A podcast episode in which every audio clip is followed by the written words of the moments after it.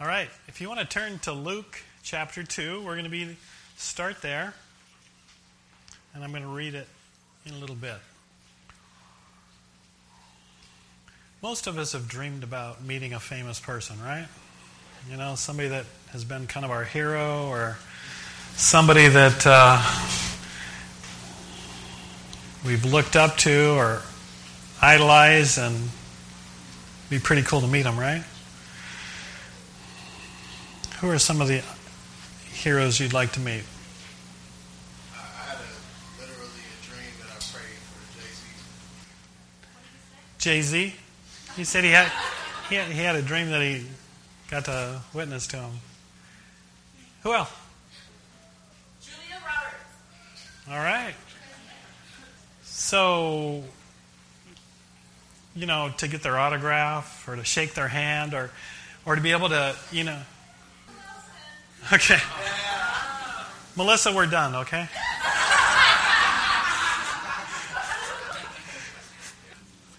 It's funny when we have the opportunity to meet a famous person or sign their autograph or, or get their autograph. Isn't it the, the way it, comes back is we come back and we, we tell our friends, "Ah, I know so and so, right? or like, I mean, we met and talked for seven seconds. And, and I'll never forget them, although they don't have a clue anymore of who I am. Um, when I was growing up, uh, my dad was a pastor, and we would often go to special Bible conferences or down in Oregon or in Seattle, and there were all these special speakers that, um, you know, did the speaking circuit, I guess, and were kind of my heroes growing up. And I had a Bible, um, for those of you that are really old, um, Scofield Reference Bible. And in the front few pages of that Bible, it was filled with autographs of different speakers that um, had spoken. They were my they were my heroes back in the day. Men that just really loved Jesus and uh, were well known for for teaching about him. But for a long time, that was like one of my valued possessions. Probably one of the most famous, memorable relationships that I've had was uh, when I was going to, to graduate school in Dallas, Texas. And uh, the first Sunday that uh, my roommate and I arrived in Dallas, Texas, we went to a church. Actually, it was called Scofield Memorial. I guess same guy that wrote the Bible, you know, or, or the study Bible. Um, and that first Sunday, a friend of ours said, Hey, do you want to meet Dr. Ryrie? Was his name, Dr. Charles Ryrie. And I said, Yeah, I'd love to. He, he had written, I'll show you, the Ryrie Study Bible. Yeah. And he had written dozens of books. He was a well known professor. And I thought, well, yeah, I'd love to meet Dr. Ryrie. Well, it, it so ended up that he was a very gracious man, so he invited my roommate and I out to, to lunch that day. And uh, amazingly, we got to know him. I taught his son tennis lessons and went to his house to go swimming all the time and um, built a really good, you know, more than a seven second relationship with him. Um, to where when Cindy and I were married 34 years ago, uh, Dr. Ryrie uh, flew up and married the two of us. Um, I, if you want to shake my hand later, you know, because I've.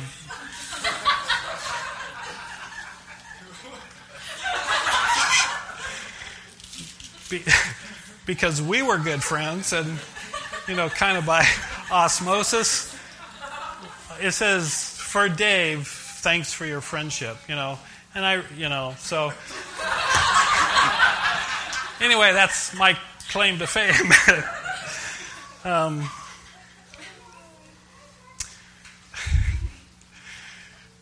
in John chapter 12, verse 21, I was reading these verses a couple of weeks ago, and they, they struck me as um, some foreigners, they're called Greeks, came to one of Jesus' disciples, Philip was his name, and they asked him this. They said, We want to see Jesus. Can you help us? That's in the message translation of the Bible. Man, that just struck me. You know, thinking about people that we'd like to meet and we'd like to get to know. They came to Philip and they said, We want to see Jesus. Can you help us? And as I read that, I thought, man, what an incredible what an incredible question. Can you help us to meet Jesus? And coming out of reading that, um, Daniel and I talked, and we said, you know, and, and so for the next four weeks, that's what we're going to focus on. We're going to focus on this helping people to see Jesus. And maybe for some of you here this morning, that'll be you. I mean, you might be somebody here this morning that um, has heard about Jesus, or maybe you haven't heard about Jesus, or maybe you're maybe you have some ideas about Jesus, and maybe they're not even accurate. Or uh, so the next four weeks, to spend this time helping you to see Jesus, or maybe you're someone who you know if someone were to come up to you at work or at school or on the ferry or in your neighborhood and say, "Could you tell me about Jesus?" You'd probably fall over for you know. But if somebody were to ask you, you know, what do you know about Jesus? What would you tell them? What would you tell them? Uh, we might start by quoting John 3:16. Probably a lot of us know that. For God so loved the world that he gave his one and only son that whoever believes in him should not perish but have everlasting life. But after that, what would you do? What would you tell them? If somebody really wants to know about Jesus, wants to see Jesus, um, what would you tell them? So, this is our goal just two things. And maybe it's to answer two questions. Why is Jesus such an important person in history? And, and I would say the most important person in history. I mean, consider this. Um, in speaking of ancient history, we say, we refer back to maybe 234 BC, right? Or 1100 BC. And what does BC stand for? That's right. And then when we talk about modern day history, um, 2014 AD, what does that stand for? Very good. I thought some of you were going to say after death because that can be confused. It's Anno Domini, in the year of the Lord. Isn't that incredible that this person, Jesus, is such a central person? I would say the most central person in history, that history itself is divided according to him and his life. It's interesting that, you know, in the, in the modern world that we live in, uh, there's some people that are wanting to change BC and AD to BCE and CE. You know what BCE stands for? Before the Common Era, and CE, the Common Era, to take out the religious connotations or, you know, the references to Jesus. But, you know, the incredible thing is no matter how you change the words, it's still the same dividing of history based on the life of this person, Jesus.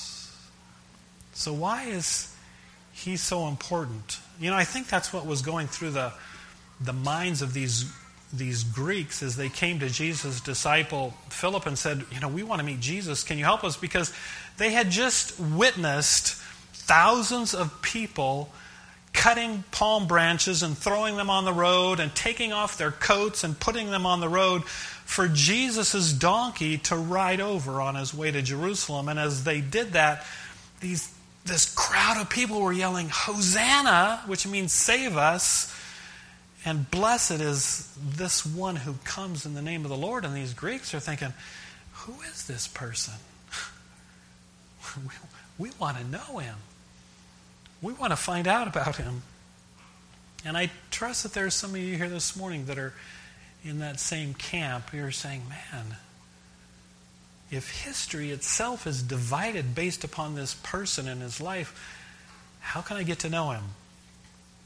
And the second is for, again, those of you who are confident that you know him, but maybe not so confident that you can introduce him to someone else, that these next few weeks would help you and encourage you to help others to also meet Jesus.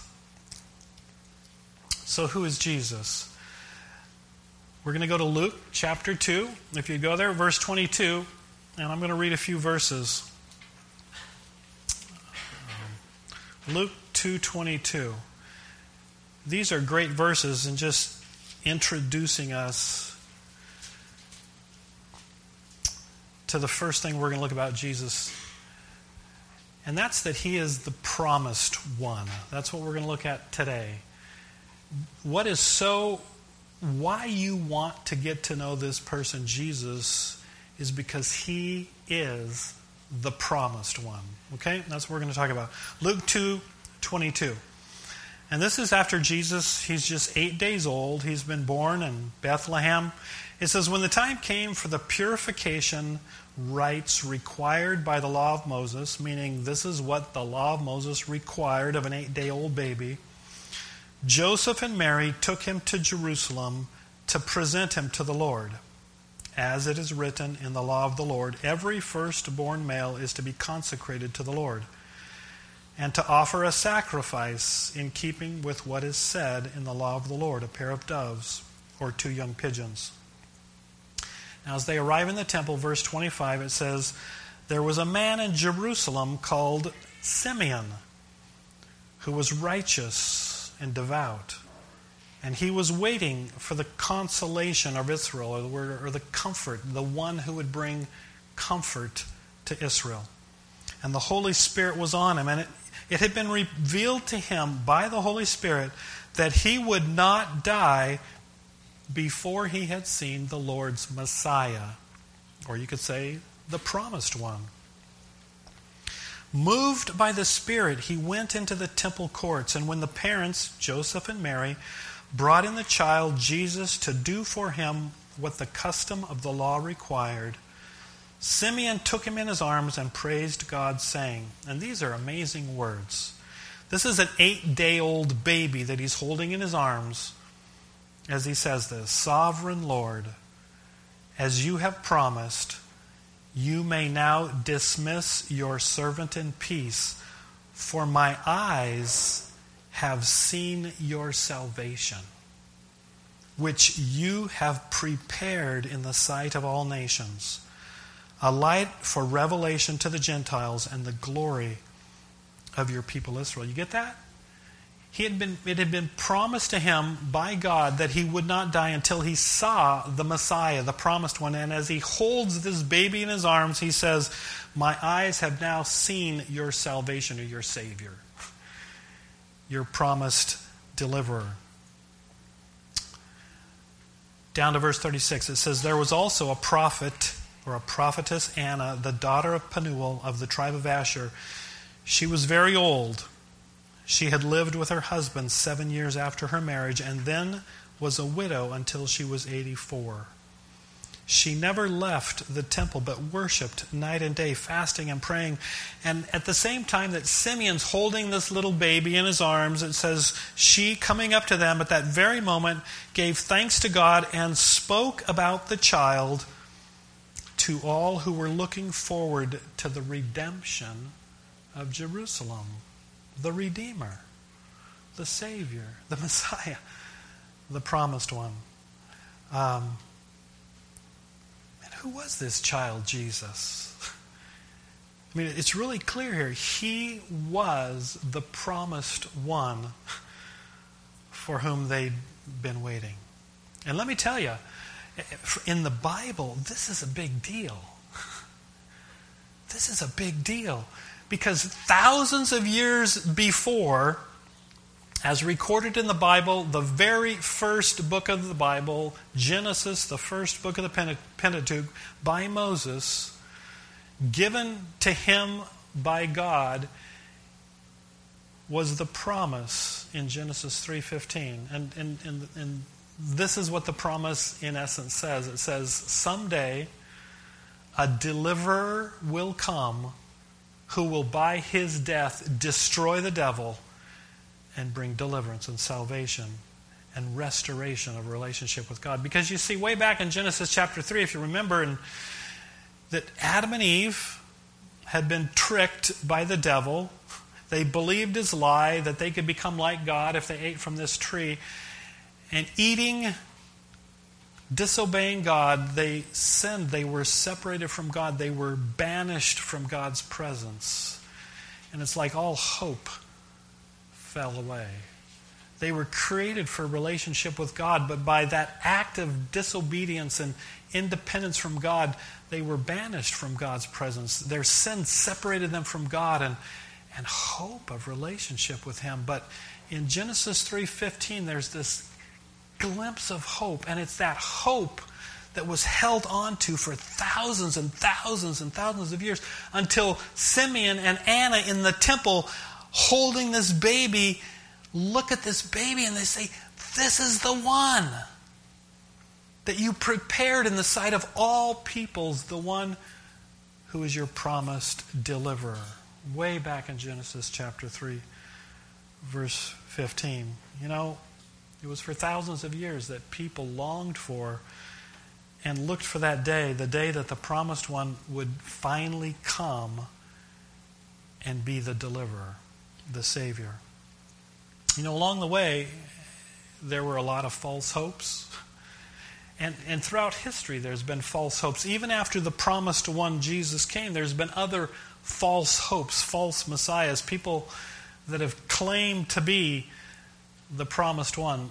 The, the question this morning is how, how could they know who the promised one really was? The one promised in Genesis 3:15 to be the one who would restore relationship with God that had been ripped apart by sin. How could they know who that promised one was? How can we know?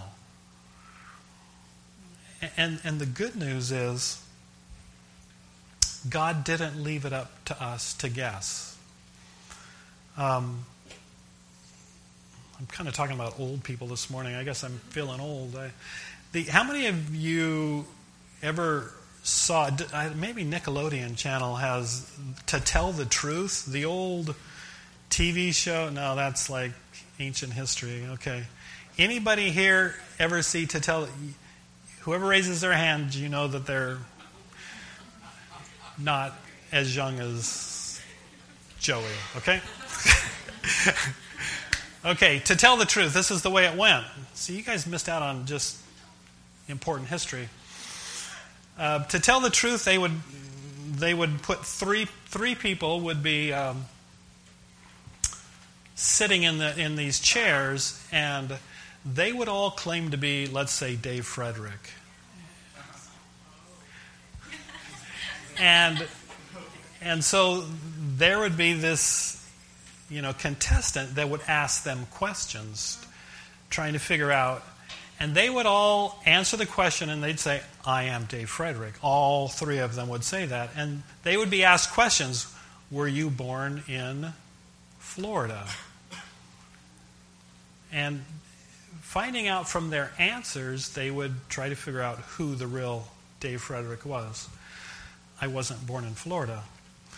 Um, God didn't leave it to chance like that. So even though there's been false hopes and false messiahs throughout the years, that says, I'm the Messiah, I'm your hope, I'm the promised one. God, it's incredible. In the Old Testament, meaning the first part of the Bible, there are over 300, 300 prophecies about who this promised one would be. That's a lot.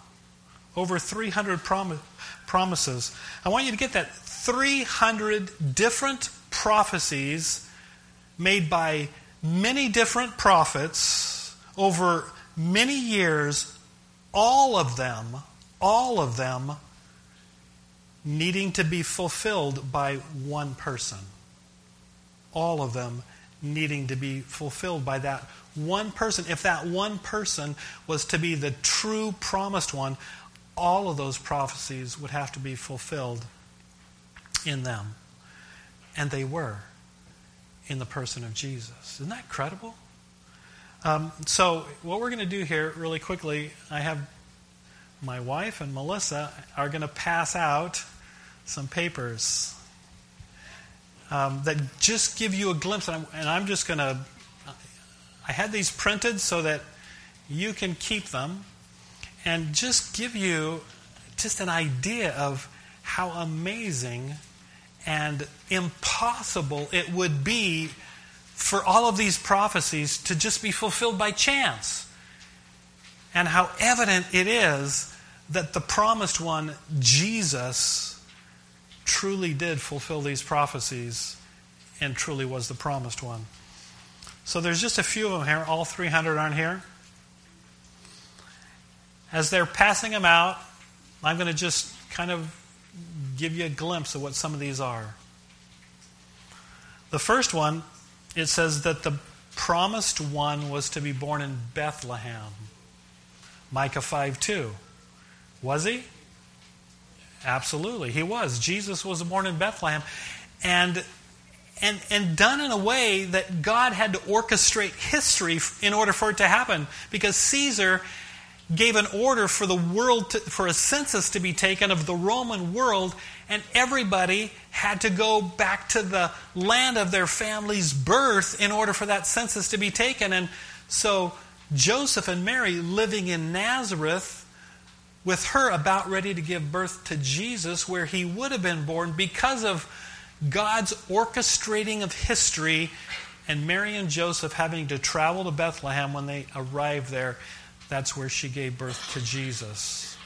What was prophesied in Micah 5 2, as you see in Matthew 2 1, Luke chapter 2, it happened. Isaiah chapter 7, it says that he would be born of a virgin. In Genesis 12, that he would be a descendant of Abraham. Uh, Genesis 49:10 that he'd be from the tribe of Judah, that he'd be of the house of David, a descendant of David, is what we read in 2 Samuel chapter 7. And, and we could go on and on and on. Over 300 prophecies. Do you get the enormity of that? All finding their fulfillment in one person, Jesus. That's what had to happen for the legitimate promised one to be the promised one. And that's what happened in the person of Jesus. And so the prophecies are about his life, about his miracles, about riding into Jerusalem, about being betrayed by 30 pieces of silver, about his death, his resurrection, his ascension. Incredible. All of them perfectly fulfilled in Jesus. Now, the odds of it's it's kind of funny. I was looking last night on the uh, on the internet about the odds of different things, okay? I think, the, what, what are the odds of getting struck by lightning in your lifetime? One in 3,000. So, if you've lived more than 3,000 days, there's a chance you could get struck by lightning. So, the odds of getting struck by lightning in your lifetime, one in 3,000. The odds of being injured by a toilet, kind of a, kind of a weird statistic. One in 10,000. okay. The odds of getting killed by a shark. One in 3.7 million. That's comforting.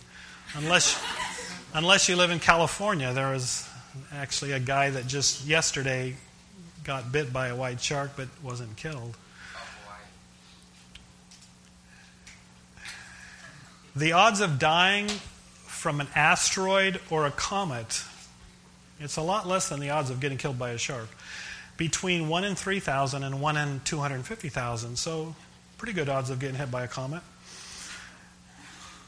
The odds of your car hitting a deer in Hawaii, the state where, there, where that is the least likely to occur, occur is 1 in 6,787, in case you wanted to know that. For those of you that are allergic to bees, the odds of dying from a bee sting, 1 in 2. No, I was just kidding. just, ki- just kidding. Just kidding.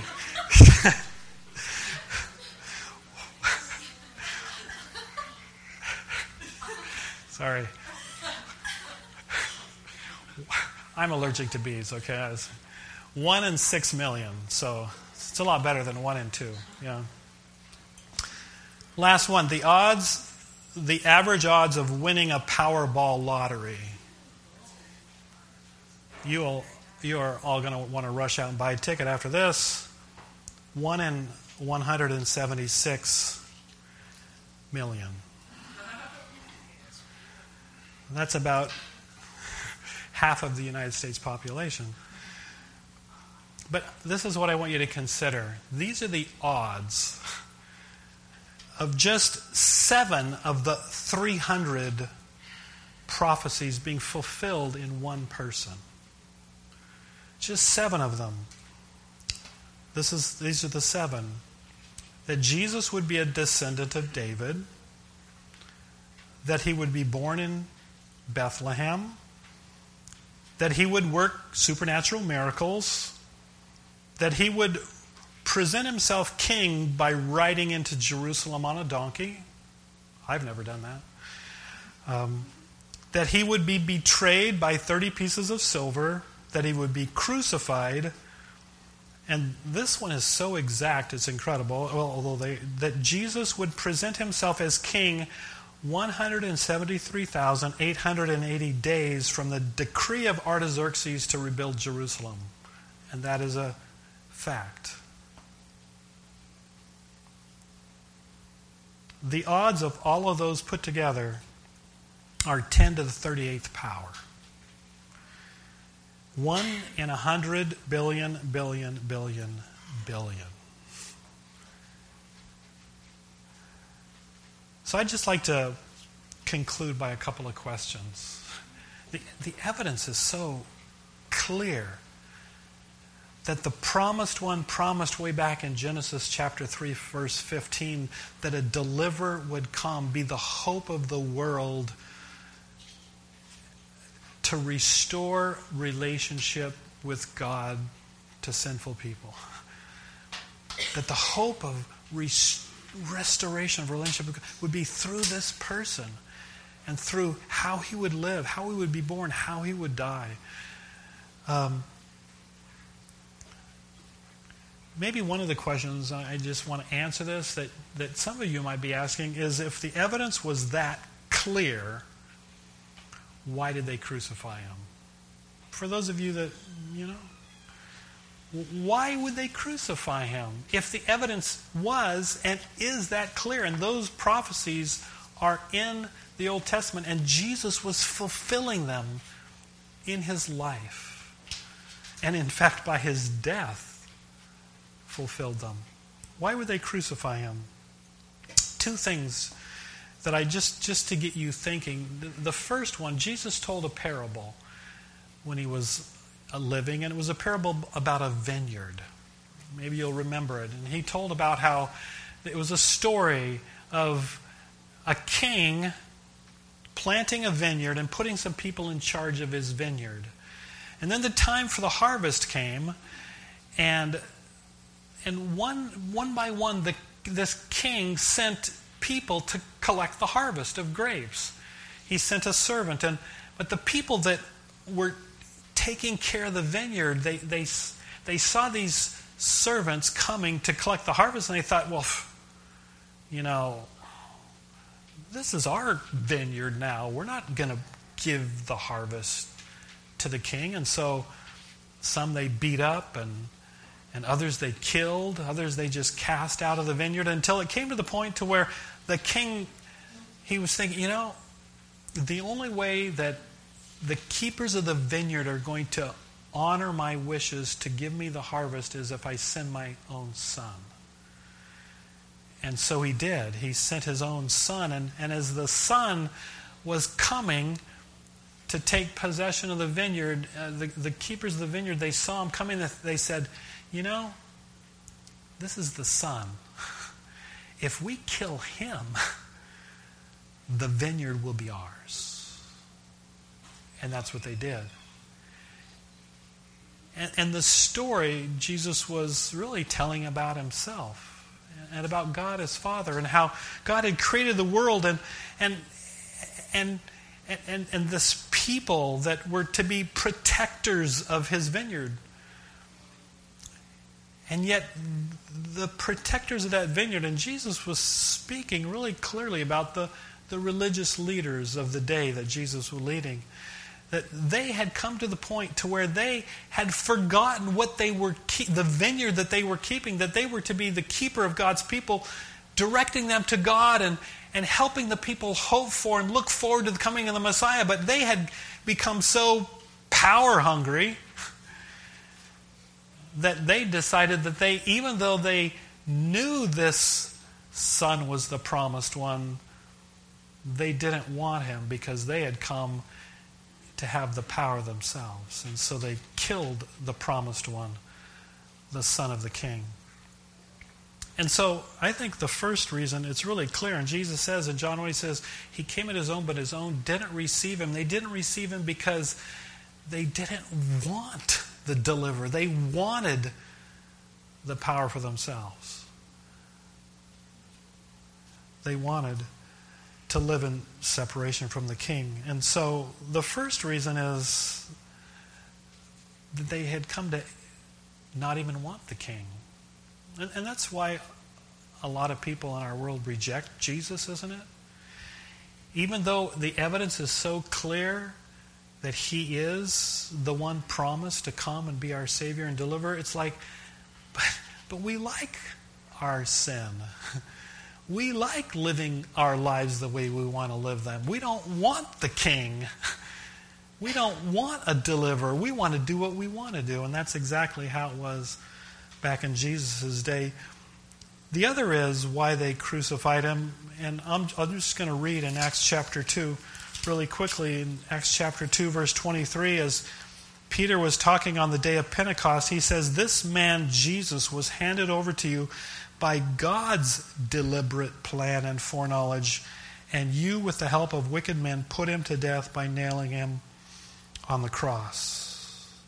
And so it was also part of God's plan. It was God's deliberate plan that the Messiah would come and be born and live and do miracles, but that he would die, and by his death, he would provide for us life by the payment of our sins.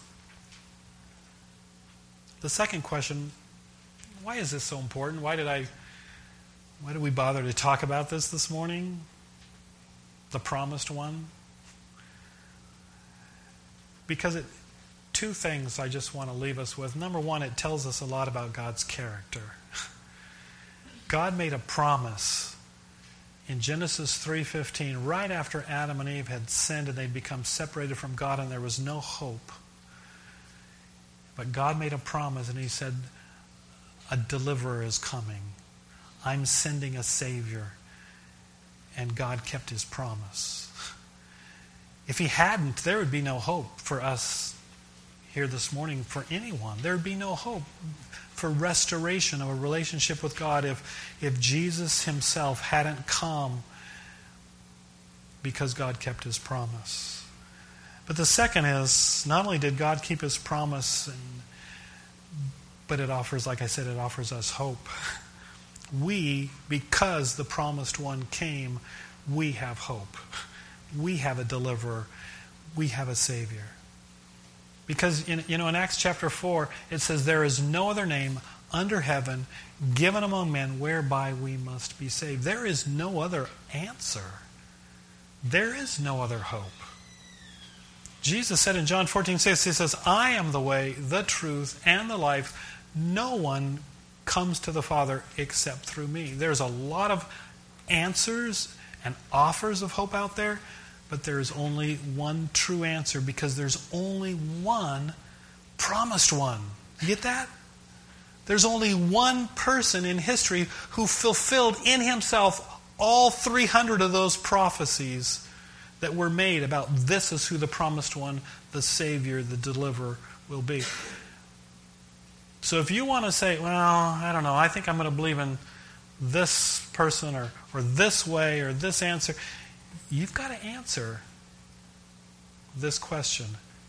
How can that person be the promised one if they didn't fulfill the prophecies that Jesus did? And so, because he came, we have hope, we have a deliverer, we have a Savior from our sin that separates us from God, and now we can know God. We can know Him. And those of us that know Him can offer Him to others the hope of the world, the Savior, the Deliverer. Just a final challenge. If Jesus is so clearly the promised one in the Bible, I don't think you can get around it. It's history. What are we doing about it? What are, what are you doing about it? What difference is this Jesus making in your life? Because, see, history is divided by this person. All the prophecies were fulfilled in this person.